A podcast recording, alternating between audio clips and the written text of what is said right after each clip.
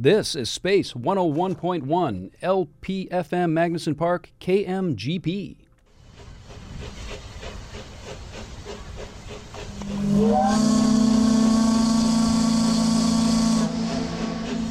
That sound can mean only one thing. That's right. Time for another voyage exploring the past, present, and future of the old Oregon country. Come aboard and get set to ply the waters of the Pacific Northwest, metaphorical and otherwise, on another thrilling episode of Cascade of History. And now, stumbling out of the cluttered purser's office of the SS Columbia, here's your host, Feliks Banel. Good evening and welcome to the April 9th, uh, 2023 edition of Cascade of History. I'm Feliks Banel. I'll be with you for the next hour. We're the only live history program, live radio program focused on Pacific Northwest history anywhere in the Pacific Northwest, as far as we know. Excuse me. Um, uh, if you joined us live last week, we did a live broadcast from Seattle High School Memorial Stadium. We snuck down there. Um, Ken Zick, our roving correspondent and intrepid field producer, he joined me. We set up in the back of uh, the tailgate of my car. Jean Sherrard and Clay Eals joined us for most of the show. I think for all the show, actually. Lots of great conversation standing there in the rain and the cold next to the stadium. And um, one thing, I forgot to press record on the portable mixing board that I had with me. And the recording back here at the station failed as well. So it was only a live radio show. Kind of a throwback to when, if you wanted to hear a show on the radio, you had to be there to listen to it, or set up your boombox to tape it, or set up your tape deck to tape it. But um, really sorry because it was a really good show. And it only gets better in my mind as time goes past. And the fact I know, since I know a recording doesn't exist, I, it's now probably the best show we've ever done. It was really good. If you missed it, boy, you don't want to miss live live hist- live radio shows about Pacific Northwest history. It's probably good to tune in at Sunday night Pacific eight o'clock Pacific time every week to hear the show. We have a really good episode uh, ahead for you this this evening. Um, it's the Easter edition. I should have asked last week. I should have asked people to dig those old Easter photos out of their collections. The Santa photos around here get a lot of attention. There was that guy named Art French, the photographer from the Seattle PI, who invented Santa photography back in the 1940s. He was uh, sitting in his office at the PI and looked down at the Frederick Nelson and thought, boy, I could take pictures of kids and sell them to their parents. And he started doing that at Easter as well. And I know there's there's probably hundreds, if not thousands, of those kind of creepy Easter photos of a, a creepy Easter bunny costumed person and a kid sitting on the lap and not as popular as Santa, but I know they're out there. But next year, remind me, and we'll we'll call for those in advance, and we'll do a big thing on social media, and people can post their photos and share them and everything like that. But it's it's too late now. Um, but we do have other good stuff on the show tonight. Uh, we're going to be talking to uh, Katie Mayer. She's a technical services librarian at the Oregon Historical Society. That's the statewide uh, heritage group for the uh, Beaver State. She posted a, did a thing for their blog recently about mushrooms and viewmasters. And if you know anything about either of those two subjects, you know they're near and dear to the hearts of many Northwesterners. So we'll hear about some specifics around the uh, history of viewmasters and mushrooms and where they intersect in the collection of the Oregon Historical Society. We'll also play the next installment in our um, ongoing series of Washington at Work from 1938 from that uh, J.C. Penney program put together by KOMO Radio, where they toured, just exhaustively toured through every, seemed like every back room of that store. And we're only, God, we're less than halfway through the entire uh, entire recording. We'll hear another few minutes tonight. We'll actually, you know, we should hear the tease. Let's listen. This is this is where last week's episode ended. And we decided we'd follow the progress of the dolly, full of the little cart full of that item, to its ultimate destination. And in, on your floor, we happened to choose a sheet. Now, I'd like to know where that sheet comes to you from. Yes, wouldn't we all like to know where that sheet comes to you from? And we will. We'll find out later in the show. But first, we're joined by Professor Andy Shanken from um, UC Berkeley. And let me see if I can get him on the phone here. We got our little phone buttons we have to press. And Andy, can you hear me? I can hear you. Oh, yeah. I love when that works. it's always it's always like a there's a moment of silence where I think, oh no, what am I going to do now? Um, so I reached out to you a few weeks ago because um, Lee Corbin, who's a really good friend of mine who does a lot of research uh, for some projects that we're both involved in, he came across an article you wrote about 20 years ago about living memorials, and we traded emails. And I think I told you a little bit about that. We have a um, a 1947 stadium here that's called Seattle High School Memorial Stadium. That um, a group of uh, it's owned by the school district and it's sort of co-managed with the city. and they're now looking for private partners to come in and demolish it, tear it down, and build something new and shiny and bright. And because they've been sort of ignoring the maintenance on this thing for the last, oh, at least the last 30 years. And I, you know, it's, I'm trying to lead an effort to educate people about the fact that the stadium itself is the memorial. And I was intrigued by work you did about how people were looking at war memorials while World War II was still underway. Right. Yes. And Uh, yeah. Go ahead. And I was just curious. So, what was what was different about World War II in terms of how people were thinking about, you know, paying tribute to the the people who you know gave made the ultimate sacrifice and you know gave their lives during that that conflict 80 years ago. Right. So World War II was really a, a divide. There was a, a kind of sea change um, around 1940s. And part of it, eh, it's actually really complex, but the, the short answer is that living memorials had been around really since the Civil War and it gained a little bit of steam after World War One. But there were a set of cultural sh- issues that led to a more profound shift after World War II. One of which is that two world wars had been so devastating, and the people who came back from World War II, the greatest so-called greatest generation, really didn't want to talk about it very much. And they were they, they found the traditional memorials, the columns and obelisks and, and more strident monumental types of memorials, they found these unfitting for a war that was really dark. And so that shifting mood led to uh, a new kind of memorialization uh, in which living memorials of all sorts, not just buildings, but also parks, memorial parks, who's not played in one, right? And memorial schools and all sorts of civic buildings. These came to the fore, and memorial highways for that matter. And so uh, you see a lot more of them in the in the landscape from that era than you did say from World War One. Although they certainly exist from World War One too. Yeah, I think I went swimming once. This is like 40 years ago in Honolulu. There's something called the Natatorium, which I think is a World War One memorial swimming pool. Yes, that's Yeah. right. And it was, it And was I- what's that? Yeah. I was going to say, in a lot of the younger states, I'm sure this happens in Washington, Oregon, definitely in California, as uh, a, a lot of the municipalities that- that were growing so fast required new kinds of civic infrastructure, and they took the impetus of a, of a memorial as a way of getting that infrastructure sometimes. Yeah, and, and I, So, li- I, I yeah. like I like the practical side of that. That makes that makes perfect sense. It's like yeah, the population's exploding, or it's about to explode, I guess, with the, the baby boom. That, that I don't know if anyone did anyone actually anticipate the baby boom after World War II, or was that a surprise? Did your research address that at all? I don't know. That's, that's beyond my research. yeah, that's a little little off topic. But that, that, that notion of building something practical seems makes perfect sense given that resources are always limited. But I also like Yeah. the notion of, you know, if if the, the, this particular you know Seattle High School Memorial Stadium, it was built and all the, the language around when they were raising the money for it or doing the planning, trying to actually pick a location, choose an architect and everything. It was this notion of, you know, let's let's remember the, the students from Seattle public schools who gave their lives in the war. Let's remember them by creating a place where kids can use it and play on it and celebrate the fact that we have our freedom. It's like it's instead of standing there and looking at a, a monument that might be pretty with columns and, and statues and stuff, let's build something we can actually use. And the very act of using it is is the memorializing. That's right. So, uh, in a lot of these cases where living memorials were built, that's the exact rhetoric, where they weave in the commemorative aspects of of thanks uh, that are that are part of the commemorative tradition, and they eschew these uh, what they thought of as indulgent or vulgar memorials that would have no other purpose but to stand as memorials. And yet, sometimes it's hard to know if it's just rhetoric or if it's if, if it's earnest. Right? It's really hard to divine that from from our distance from that moment. And what you're describing about the you know the the, the guy the people who fought in World War II uh, coming home or not wanting to talk about it, it sort of seems trying to understand why that would be so different from World War One. Yeah, this is an interesting thing. There's a great book by Paul Fussell about World War One, and then he wrote a second one about World War Two. And in in in the first one, he was a literary scholar or was a literary scholar, and in the one about World War One, he talks about the great the great poets of the trenches.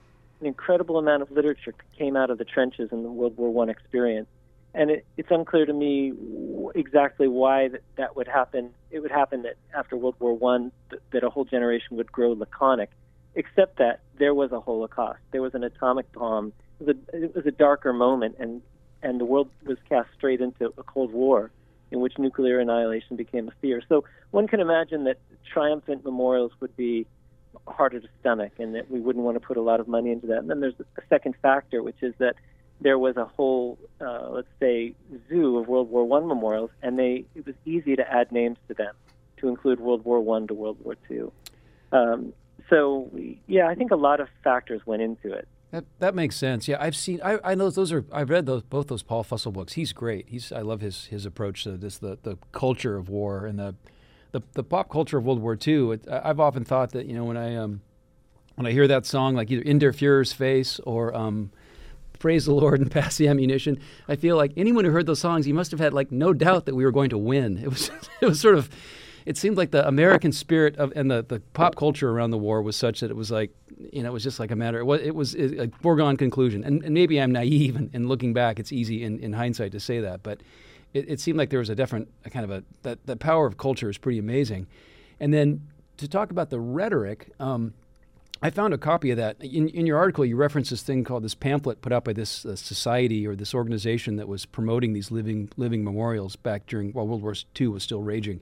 And I found a mm-hmm. copy of that. I found a copy on that eBay for about ten bucks in really good condition. Okay. Just came in the mail a couple days ago, and it's got all sorts of these gorgeous photographs of all these stadiums and things that I think most of them were built before World War II, and they're sort of they're they're using them. I think you mentioned this in your article that a lot of the examples they show aren't actually what they're talking about. There's sort of a there's a meta quality to them. Um, do you know how successful was that movement in terms of the rhetoric we're talking about about building these practical things people can use, highways, stadiums, swimming pools, that sort of thing.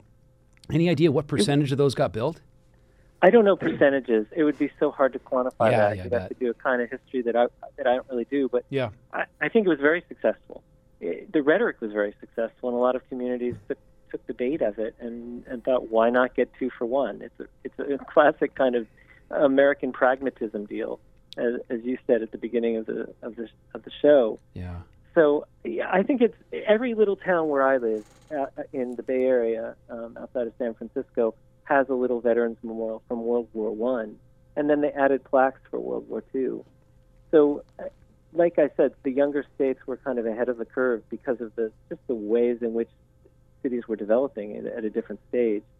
Um, yeah, and I've seen them all over the country where where you see um, memorial parks and memorial stadiums and civic buildings from that era, and many of them, like the one in Seattle, it sounds like, are are extinct in some way. They haven't been kept up, which is the classic way of of making sure a building doesn't doesn't last that you can raise it, which is yeah. to you know defer maintenance as long as you can. Yeah, Dem- demolition by neglect is that historic preservation term for that. And this, yeah. you know, and, and, I'm not I'm not trying to get you to come over to my side and like you know join me chaining ourselves to the bulldozers down at Seattle High School Memorial Stadium, but I, I feel like um, there I have a couple sort of I don't know crackpot theories that I'm working with. One is that one is that the the living memorial part of Seattle's High School Memorial Stadium was so successful. I mean, it was such an important location. Like for instance, in 1948, it hosted the very first live television broadcast in Seattle of a, of a state championship football game. Um, our very first TV station, first TV station north of Los Angeles and west of Denver, I think, in 1948. And then during the World's Fair in 1962, the same one where they built the Space Needle about you know 800 yards to the south of the stadium, it served as the um, location for the opening ceremonies and the closing ceremonies, and then you know constant activities, concerts, performances. This thing called the Canadian Tattoo. It's like the largest of its kind in, in history, where all these um, pipers and drummers and people from all over Canada, guys dressed like Royal Mounted Police. I don't quite know what it is exactly, but it's this big, loud event that a lot, a lot of people, even in their 80s now, still remember. And then just all kinds of concerts and things. It's been this site of all these uh, football championships and everything. It's just, it's packed with all the sorts of historical events and things that most historic landmarks, you know, would it would it would it would certainly fit all the criteria for the National Register of Historic Places. But part of me thinks that or one of my crackpot theories anyway, is that because it's been so successful as a venue, people have forgotten that it's a, a, memorial to these high school kids who died, or not high school kids, but students from the school district who went on to die in World War II. It's like it's it was so successful as a living memorial, people forgot its per, its original purpose, and they just they, its its practicality is all that remains remains remains in people's minds, and the fact that it's been so poorly maintained and looks kind of like an eyesore now makes it easy for people just to be ready to tear it down, even though it's it's truly, I mean, it's like tearing down um, a, a, gravestone. It's, it's a monument to 800 war dead from the school district. Is that is that like a crackpot theory, or does that have any kind of you know credence in your mind? I, you know, it sounds believable to me, and I've seen other examples of it. So there, there was a major stadium in Philadelphia, Veterans Memorial Stadium. I think it was a, a Vietnam Veterans Memorial, Hmm. and it was knocked down to make way for a bigger, better stadium with more expensive box seats for wealthy people. Yeah. And um, nobody mentioned anything about it being a memorial. So I wrote into the Philadelphia Inquirer to put a little op-ed in, and they didn't even take my letter because I I just don't think it's part of the consciousness. And you know, one could then ask deeper historical questions about why it, how is it that we lose consciousness of these things, and because I do think it's wider than just one or two buildings. I think it is it is an attitude towards war. Like all of our wars have been farmed out since World War II. We're more and more distant from them, Mhm. and anything that reminds us of it might be actually anathema or uncomfortable to deal with. Huh. So there might be there might be all sorts of reasons that I think we could fathom if we if we really dug into the literature and started seeing how people are thinking about these things and use them. I think we could come up with uh, all sorts of I think pretty sophisticated theories that could be substantiated about why they're why it's so easy to destroy something called a memorial. And you know, and, and then from the other side, if I could just um, say say something completely different, but actually latched onto this, which is that memorials that are dedicated memorials that have no use value also bite the dust.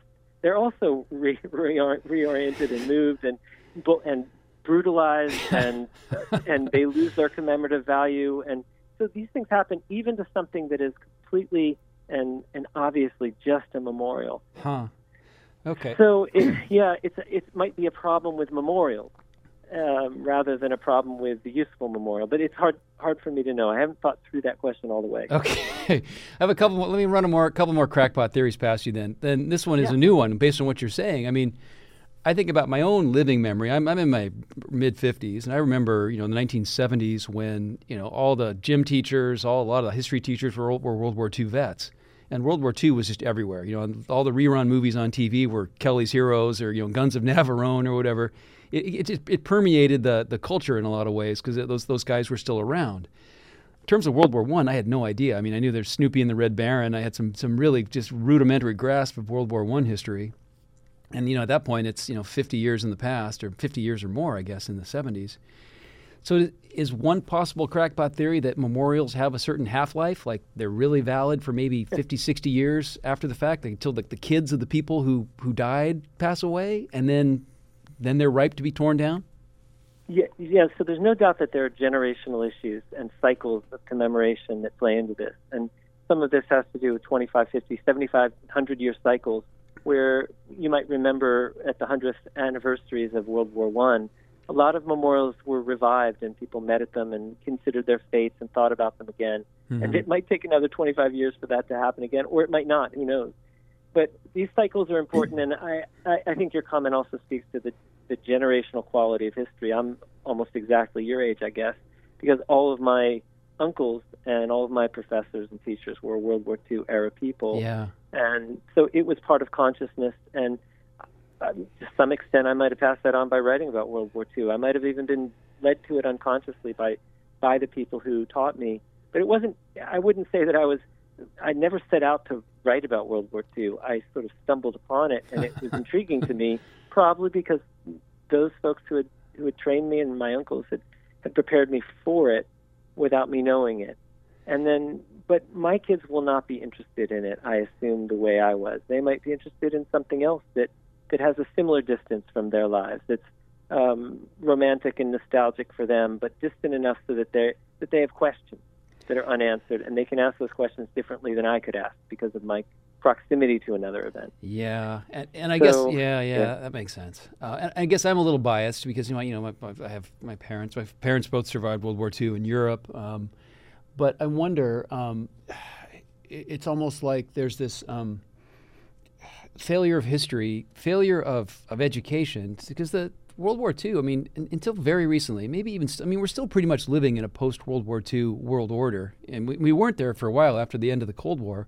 But with the rush, rise of Russia again, it feels very much to me like we're still sort of the Allies versus the Axis, and our great. You know, I mean, it's we're we're living in a world that's very much defined by the way World War II turned out, whether it was the atomic weapons used right at the end, as you already mentioned, or the alliances created right after it ended with NATO and everything. And it feels like World War II is, is still really, even though it's 80 years ago, or almost 80 years ago that it ended, it's still far more valid than World War I was 80 years after World War I ended. World War I feels very 19th century to me and all these, you know, the Habsburgs and these different sort of uh, countries that don't exist anymore. Where World War II, it feels like it, it's still just, we're still in the immediate aftermath of it. And because education, history or civics or social studies education fails to, to imprint that or fails to teach that to kids, World War II just becomes this thing we can forget about the sacrifices made, the atomic bomb. It's, it's, it's, it's irrelevant because it's 80 years ago. Yeah, well, the structure of the Cold War is still very much there. Yeah, yeah. Obviously, because Putin is a, a product of the KGB yep. and of communist communist Soviet Union, and American espionage is also, I'm sure, strongly influenced by its Cold War origins. And so, yeah, I, I can completely see your point. Um, there's also a, big difference in what happened after World War One, which is World War Two kind of superseded it and displaced it. Yeah. It wasn't even called World War One until World War Two came around, right? So World War Two even renamed it, and it, it becomes part of a continuous conflict, which continues into the Cold War and the, the wars in Korea and Vietnam and the United States, and and and then decolonization wars across the globe um, with European powers. Wow. And so there, the cascading of wars across the 20th century really made World War One seem like the beginning of, of a series of events. Yeah. And yes, we're. I hope we're at the tail end of that. I hope that World War Three is not brewing in in there or in China and Taiwan, which is the other great fear. Yeah. Um, but of course, that that's part of that world order too of the post-war period. yeah. So we're, yeah. yeah. Huh, okay. Well, now now I'm now I'm really depressed. No, I'm just kidding. Um, Ah, sorry. what, what sorry. more- That, you, you can do that to you. No, no, no. It's all the context is all really good. That's this is the kind of stuff that I feel like if there were discussions like this, I, my sense is based on what the Seattle School District is, the materials they've put out about the stadium over the years. Um, I don't think they have any idea what they're talking about.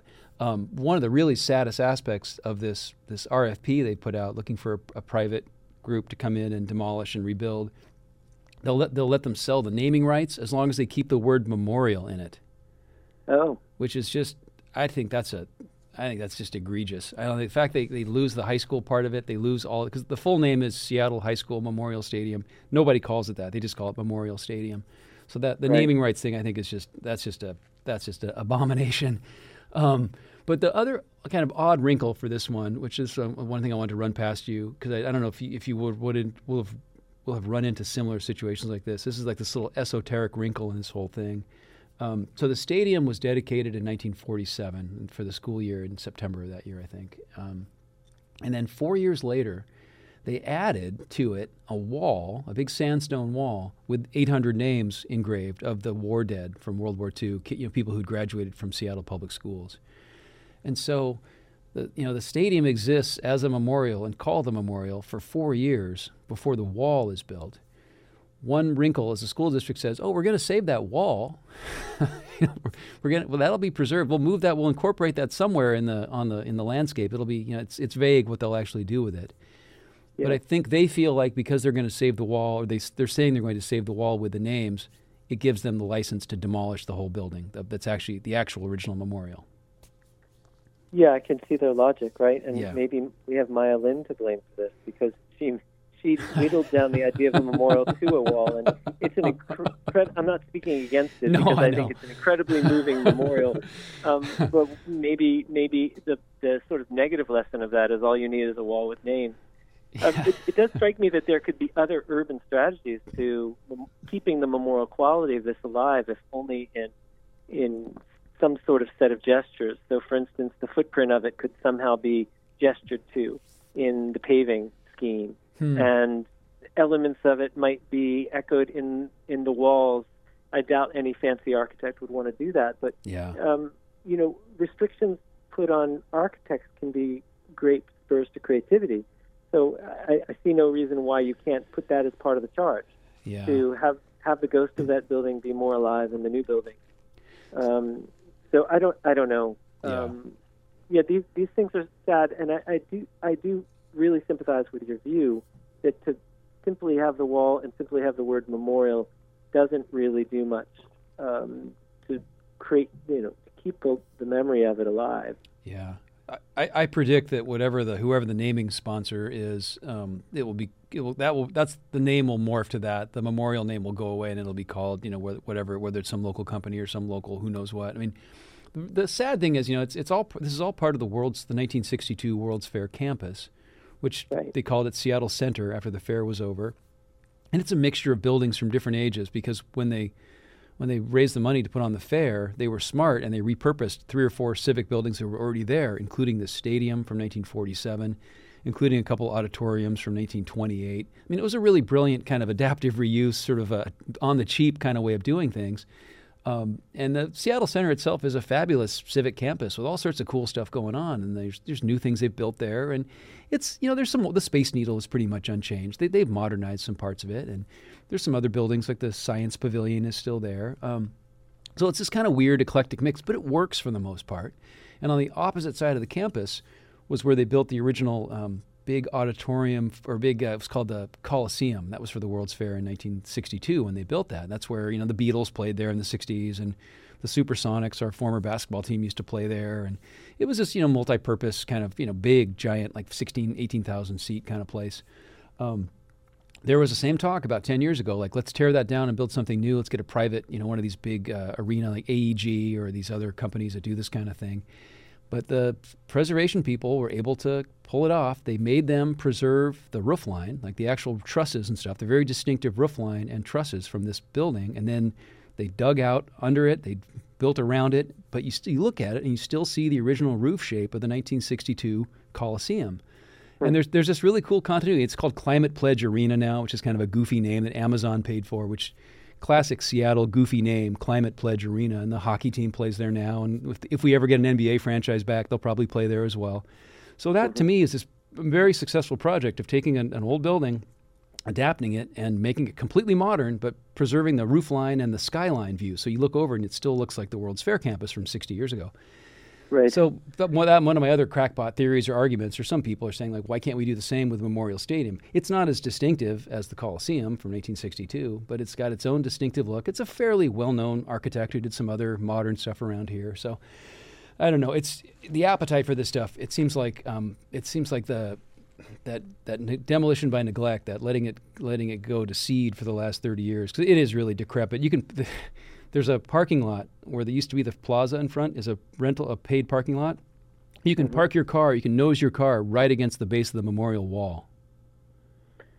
It's, right. It's really awful. It's it's just it's really yeah. awful. Yeah. So yeah. I don't know. Right. I, I, I kind of my I, my mood goes up and down on whether it's worth sort of fighting the good fight to try to really create something there and really really push it or at least one thing I've said is I think it'd be great if the school district could just be honest about the fact we are we're, we want to tear down the memorial. Let's not pretend that the memorial is just the wall of names. Let's be really honest with the public.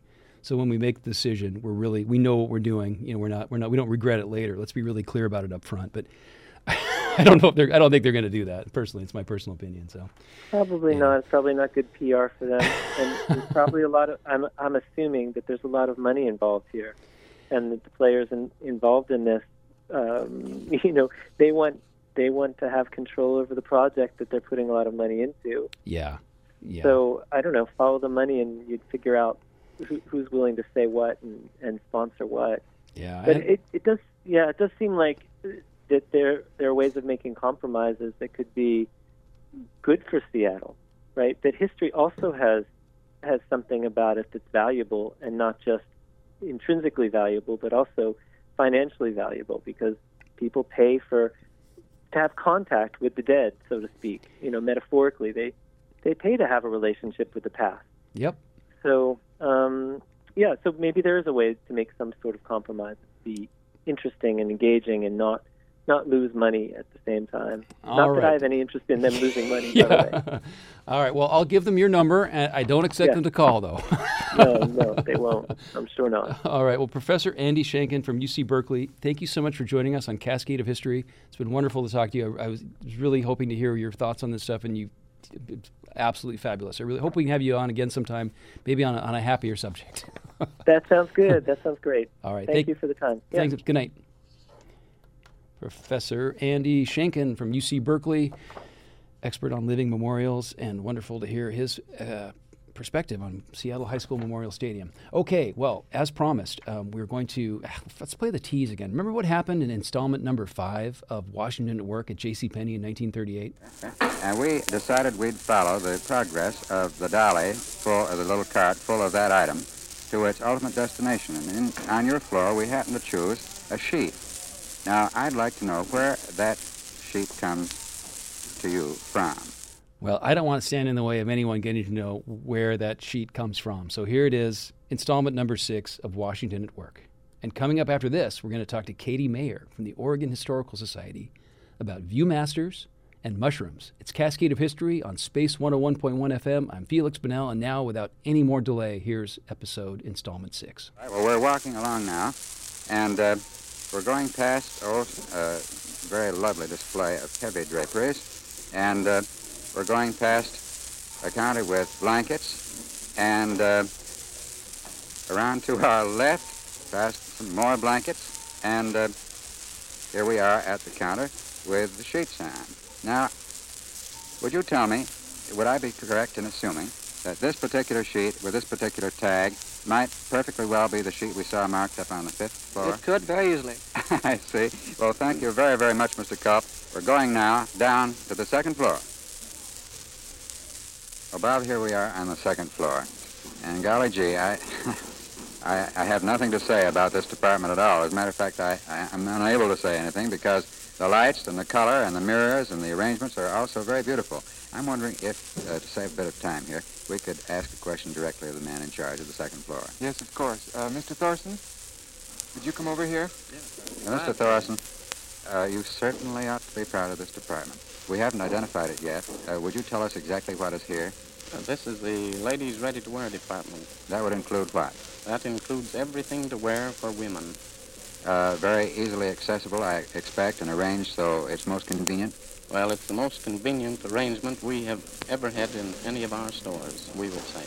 Well, I noticed these display tables particularly. Uh, this beautiful, blonde, close-grained, almost ribbon-like wood. I expect that's some kind of imported Philippine wood, isn't it? Yes, it is. Mm-hmm. And that uh, characterizes the department throughout. Well, now, uh, I just told Bob that I, I, just being a mere man here, I, I wouldn't attempt to describe this department. And I'm wondering if you have uh, one of your young women here who wouldn't mind giving us a description from a woman's standpoint. Well, we do have just that woman, Miss Reynolds. Yes, and we'll meet Miss Reynolds in our next installment of Washington at Work. It'll be part seven. Uh, I don't know if any other radio program has ever taken an hour long broadcast from 1938 and stretch it out over as many weeks as I plan to stretch it out. We'll probably be going well into June or July with installments of Washington at Work at the J.C. Penney building in Seattle in 1938. Boy, it's like you're right there. It's amazing. The uh, even with all the static and scratching and everything from the old record, it's just. Uh, the the low key narration as they go from department to department and talk about these things that they're seeing. It feels like you're right in that old department store. And uh, boy, I can't wait for episode number seven next week, and uh, ooh, that'll be a fun one. All right, well, uh, coming up next, uh, it's Cascade of History, of course. I'm Feliks Banel. We're here on Space 101.1 FM, broadcasting live like we do every Sunday night at 8 o'clock Pacific time from Magnuson Park and the old Sand Point Naval Air Station. I'm in the Master at Arms quarters above the main gate. And we're here with the only live radio show talking all about Pacific Northwest history. And we like to talk to people, not just here in Seattle, we like to jump around the region to British Columbia, to Idaho. And this week, um, we have a guest from Oregon joining us. And let's see if we can get Katie Mayer on the line here. Let's see. Katie Mayer, are you there? I am. Ah, terrific. Thank you for joining us tonight on Cascade of History. Um, I saw the blog post. Um, you're the technical, you're a technical services librarian there at the Oregon Historical Society. What does that mean? Um, I oversee the library catalog and our other databases, so I try to make it so that people are able to find the things that they're looking for in our quite large collection. Nice. Now, how long have you worked at the OHS? Um, about six and a half years. Okay. And are you a Pacific Northwest person originally, or are you from some other part of the country, or?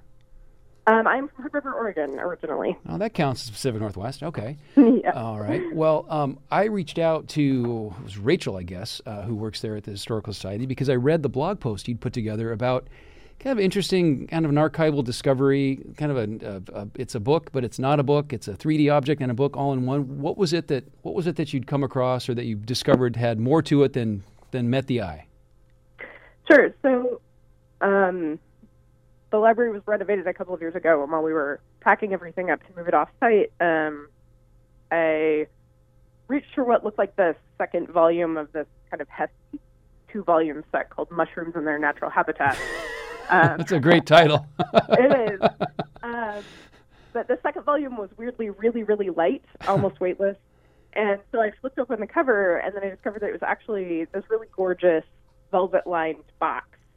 Um, and inside the box was a Viewmaster stereograph viewer and this little folio full of 33 real uh, stereographs of mushroom photography. Um, and even the little folio had been made to look like a small book to match the two volume set. And what? How? How far? What? What was that made? How far back did it date? Um, it was published in 1949 by Sawyer, uh, the company that manufactures the Viewmaster. Okay. And do we know? Did they did they make a lot of these? Was it kind of a rare thing, or was it something that you could buy like at Sears, or where would people get this thing? Um, I don't actually know what the size of the print run was. Um, I do know that it was quite expensive. Um, it was twenty six dollars and fifty cents in nineteen forty nine. Wow. Which, according to the inflation calculator, would make it around three hundred and forty dollars now in today's money. Um, and even one of the sort of early reviews I read that was really excited about the book sort of mentioned that the price on this was going to be pretty prohibitive for most people. Um, so I would not be surprised if um, if it had a fairly small print run and, and a lot of those copies ended up in schools or libraries or things like that. Um, but I, I, don't know for sure. No, have you looked or have you been able to, able to identify if any of these exist in other collections or on eBay or something like that? Or um, yeah, there are some. Um, there are some. I think in the hands of private dealers. There are other libraries and archives that have them in their collections as well. So we definitely don't have the only copy. Um, there uh, was an earlier one about wildflowers that I think is actually much, much harder to find. I don't know if there are hmm. maybe only a couple of copies of that around. The mushroom book is still a little bit more common. Now, I know it's an archive and a museum there, but were you able to like play with it?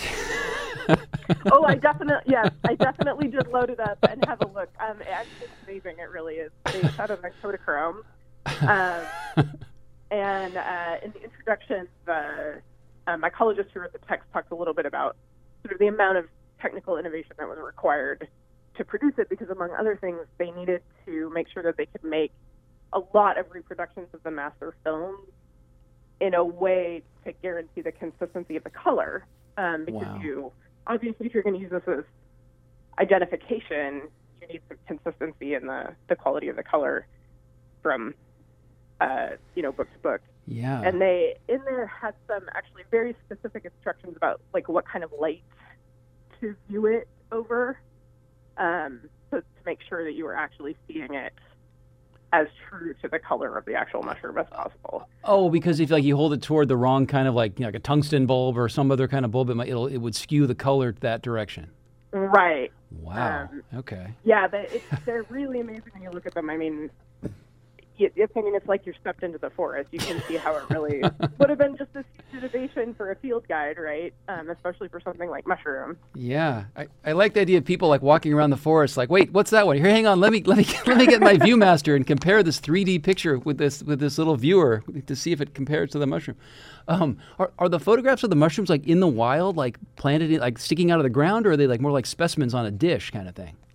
Um, they're more in the wild. Um, I think if I recall from the introduction, they tried as much as they could to keep them in their actual surroundings that they grew in, so that you could see. You know, they didn't really want to stick a ruler in it. They wanted to have the size be in comparison to things like you know little pine branches that fell on the bra- on the ground. Ah. Uh, and in some cases, they had to manipulate them a little bit to show the make sure they were showing the really important part of the mushroom, or to move it to a site that was where one would grow, but not, you know, if it was growing in a site that wasn't actually conducive to the photography, huh. they would move it somewhere equivalent that it would grow, but that they could still Got it. get what they needed. And is, do you have any idea you- how long this object's been in the collection of the Oregon Historical Society? Um, I do not know off the top of my head. And was it? Um, I want to say 15 or 20 years. oh, so it wasn't something they, they collected contemporaneously when it was produced by Sawyer's, like 76 years ago, or what it was, 74 years ago. Okay. Um, we got this as a gift, um, I believe, from a relative of or somebody associated with um, Walter and Anna Boychuk. Um, Walter Boychuk was also a well-known Northwest photographer, Ah, okay. um, and uh, I, I think it ended up in the getting passed through the family somewhere, and eventually ended up with us. Yep. Uh, but yeah, we definitely have not had it since the time of publication. It has an inscription in the front from the photographer to the Boychuk. Okay. And for someone, I mean, maybe we should stop a second. For someone who doesn't know what a ViewMaster is, because I mean, maybe you got to be uh, over a certain age. Um, I mean, in the '70s, ViewMasters were huge. I, oh, I pulled. Let, can I play? Let me play this audio. I found on YouTube some old, you- um, some old ViewMaster commercials, including one. I guess Henry Fonda was their spokesperson back about in the early Oh. '70s. Let's listen to this little clip from a ViewMaster commercial, and Jodie Foster's in this one too. Here, hang on. Wow. This GAF Viewmaster is a lot of fun. What do you think? Extremely interesting. The three-dimensional color pictures are extraordinary. I find these how to play football reels very instructional. I always considered the GAF Viewmaster an ingenious invention of great educational value. Gee, I always thought it was just a lot of fun.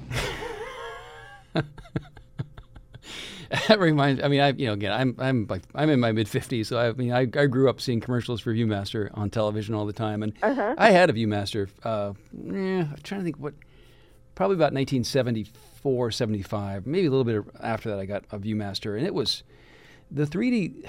I guess to, to describe it for somebody who's never seen one, it's it's like one of those old stereopticons. There's some process where they take two pictures, right, that are slightly. Yep. The camera lenses are about the distance apart of the typical human eyeballs, right?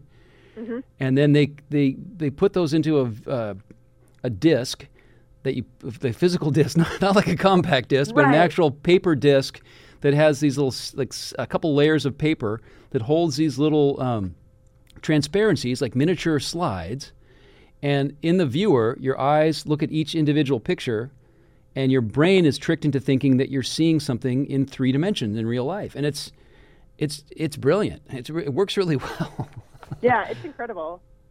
um, now the uh, I, I didn't figure out until much later that there was a connection. I, I remember seeing an old ViewMaster. I'd- see those old stereopticon things that they had from the 19th century or the early 20th century, and then I saw a Sawyer viewer, like the you know the before it was GAF ViewMaster, it was called Sawyer's.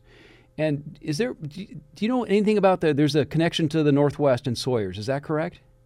Right.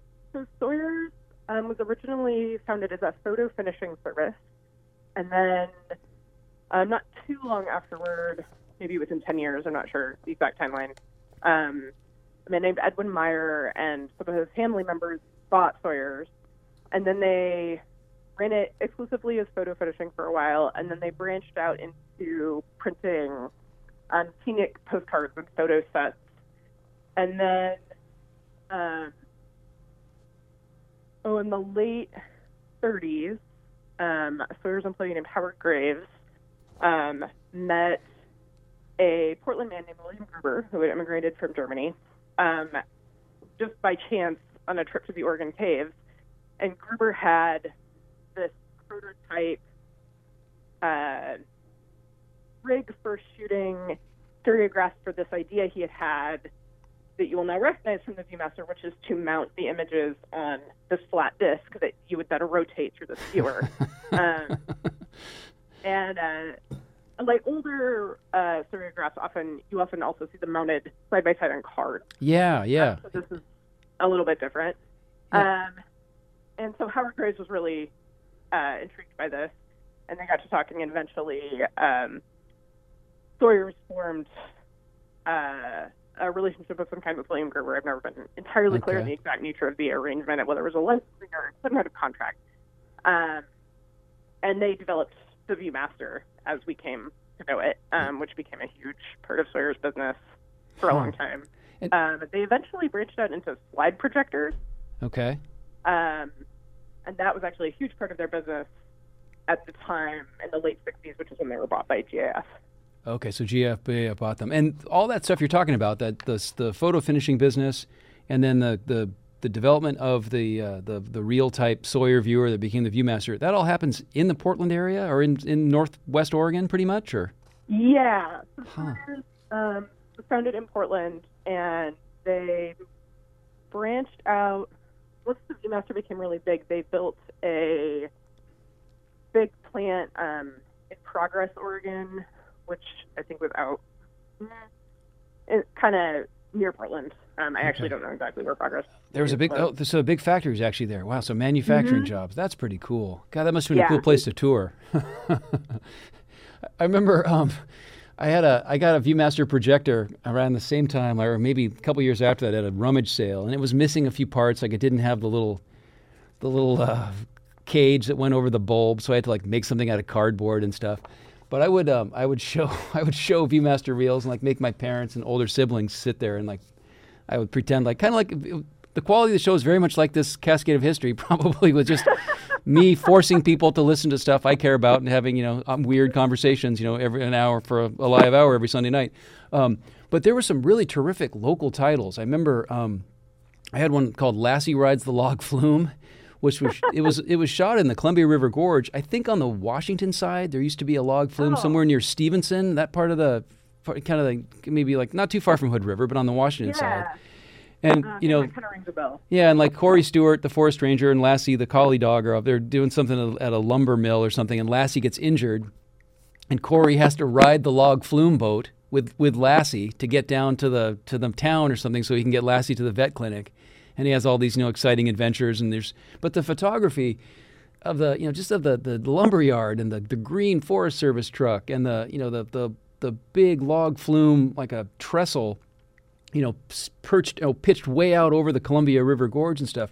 It's just like it's mesmerizing, and I, I still that's the only one I have left. I had a whole, bunch of them. They- I don't know where they all ended up, but the only one I was able to still hang on to was that Lassie rides the log flume. But um, there, I remember the uh, there was a like a, a dime store, like a five and ten store called Ben Franklin, like one of the nat- it's like a, not Oh, a chain, but it was like a you know they think they were a Yeah, was one of those in Hood River. I remember that. yeah, I think that Ben Franklin was the company that distributed stuff, and then each store was individually owned and operated. But at the one in Redmond, Washington, just east of Seattle, I'm not far from where I grew up, they sold all the new. You could buy the new packages. They, I don't know. They seemed expensive at the time, like those cool little color envelopes wrapped in cellophane.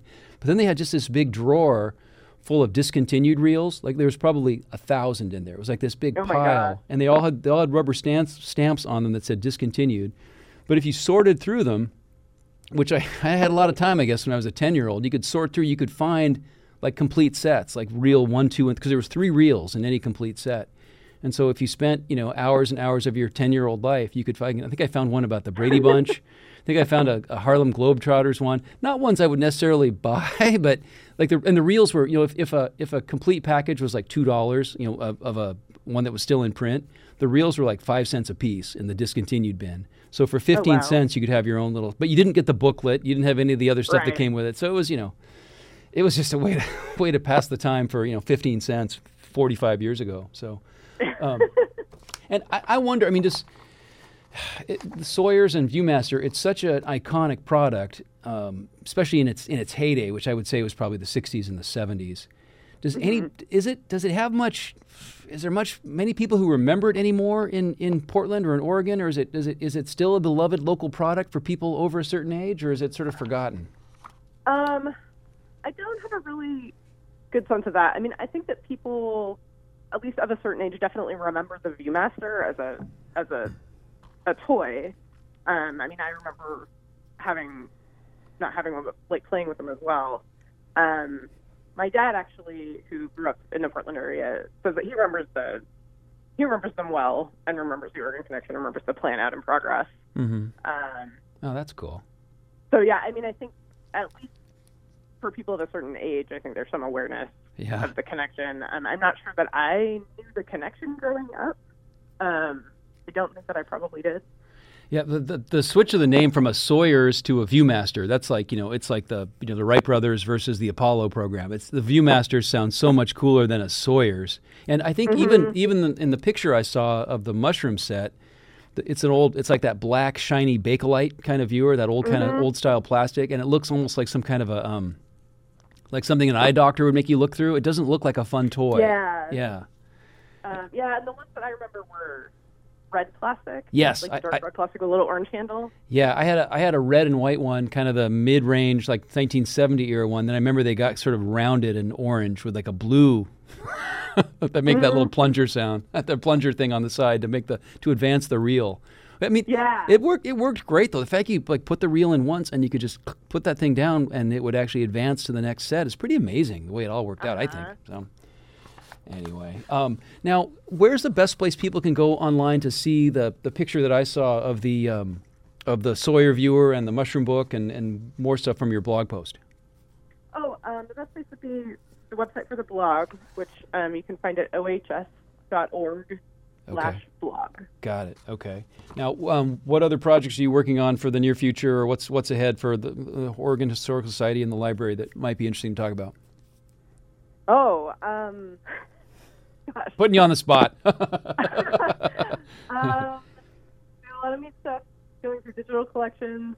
Um, might be most interesting to people just because it's the most accessible from anywhere. Mhm. Um, they recently put up some uh, neat stuff of um, some jetty construction along an aerial uh, survey photos of the Oregon coast, oh, cool. which are pretty cool.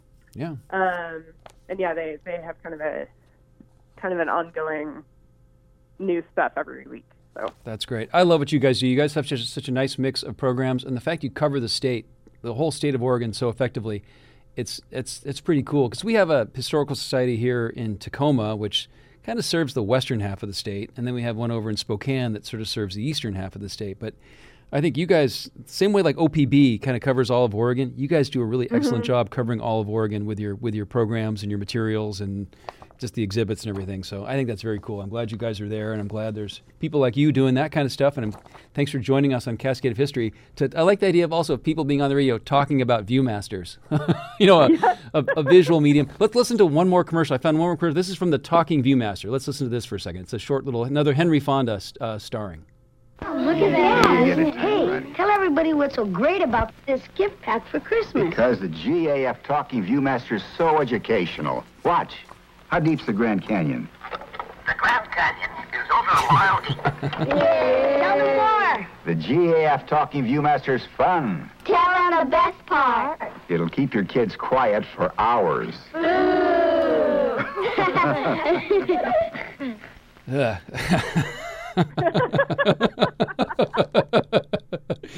I wonder what uh, Peter Fonda thought of uh, Henry Fonda. I wonder if it'd be great to have a, a ViewMaster commercial with Peter Fonda in it. Hey kids, yeah, easy. Ri- I wonder if- was there an Easy Rider ViewMaster? I wonder. Probably not. Um, probably not. all right. Well, Katie Mayer, Technical Service Librarian for the Oregon Historical Society. Thanks for spending part of your otherwise uh, enjoyable Sunday evening with us here on Cascade of History, sharing your stories, and hopefully we can have you back again sometime to talk about other stuff there in the library collection. Thank you so much. It was a pleasure. Thanks, Katie. Good night. Bye. Good night. That's Katie Mayer with the Oregon Historical Society. Um, let's see. We'll have to try to find someone from Idaho or British Columbia for next week's show, so we can keep jumping around with our uh, our uh, regional uh, regional diversity. Because this is the as, you know cascade of history. Our credo, our motto, our our mission, and our vision. I think all mention the fact that we like to have live conversations about local history with people all over the great Northwest, the old Oregon country, uh, the PNW, my least favorite name for the region, and uh, the Inland Empire. Um, where else? Now, those are the main names, I think. If you have ideas for the show, uh, if you want to be on yourself and talking about the things you're doing with local history, you don't have to work for a museum. You can be just uh, an, an amateur individual historian doing stuff. Send an email to cascadeofhistory at gmail.com. We love our cards and letters we get by email. We love hearing from people about the projects they're working on, and we love to highlight stuff that's going on all over the region. Um, and you know, we, we would love to feature you. Or if there's an organization that you do work with or volunteer work with, or that you know of that you think would be a good fit. Um, I, I just like talking to people about the projects they're doing to to preserve and celebrate and share Pacific Northwest history. It's just I could I could do this I could do this for an hour every Sunday night, which in fact I do. And I know I pressed record this time, so unlike last week's episode, this will be available as a podcast. That is also uh, you can get that pretty much every podcast platform. I think Apple, Spotify, places like that. We also post the file at SoundCloud if you're more of a SoundCloud person, and we share it on social media. We have a Facebook page. We have a Twitter feed, but you know, Twitter's I don't know, Twitter's not necessarily a good fit for what we do, but the Facebook page is pretty good. We've got a few hundred people there now following us and posting things and sharing things. That's another great place if you have um, a story idea you want to share. You could you could post stuff there. Uh, or reach us through the, the Facebook page. That's a, certainly a good way to track what's going on. Um, let's see, what else do I want to talk about this week before we hang up uh, the microphone for another week? Um, oh, you know, I don't know if a couple episodes ago, uh, Peter Blecha was on, and he was talking about uh, Dave, talking about um, Ron Holden the Thunderbirds and um, a great Seattle musician. And he'd mentioned in the show that Dave Holden had passed away. And I was able to track down an old an old Dave Holden track called Seattle on the Puget Sound when it was played on KVI back in 1978. So let's play this as much as we can before the top of the hour here. This is Dave Holden playing a song his father, Oscar Holden, composed called Seattle on the Puget Sound. Talking about how beautiful it was around the area today, the sun shining just beautiful. Dave Holden uh, has a song about Seattle that I'm going to play for you here in just a moment. He uh, has gone. I, I, saw him this past week. He's gone to Vail, Colorado for a couple of months, and then he'll be back in the Seattle area. What a great entertainer he is. He made a movie out at, uh, well, a movie, a uh, just a little spotlight on himself at uh, Bellevue Community College, and I got a chance to look at it the other day, and it's it's just uh, just beautiful. Dave Holden, what a Seattle zone, and doing well. We're going to hear a lot more from this guy. He's talking about Seattle and how pretty it is, isn't it? Ooh, love it. I'm gonna settle down in a far west town. The finest place I've ever found is Seattle. Seattle on the Puget Sound. I tell you, it's the place, the place that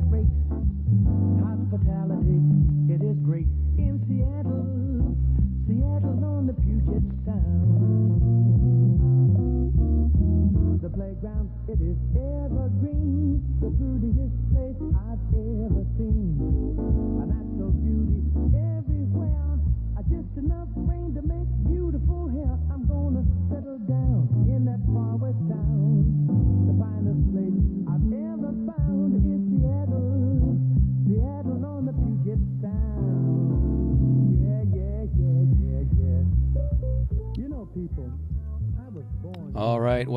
we're going to say goodbye there. That's Dave Holden, the late great Dave Holden, uh, passed away a few weeks ago in his father's composition, Seattle on the Puget Sound. I'm Feliks Banel. This is Cascade of History on Space 101.1 FM, a community radio station streaming everywhere at space101fm.org.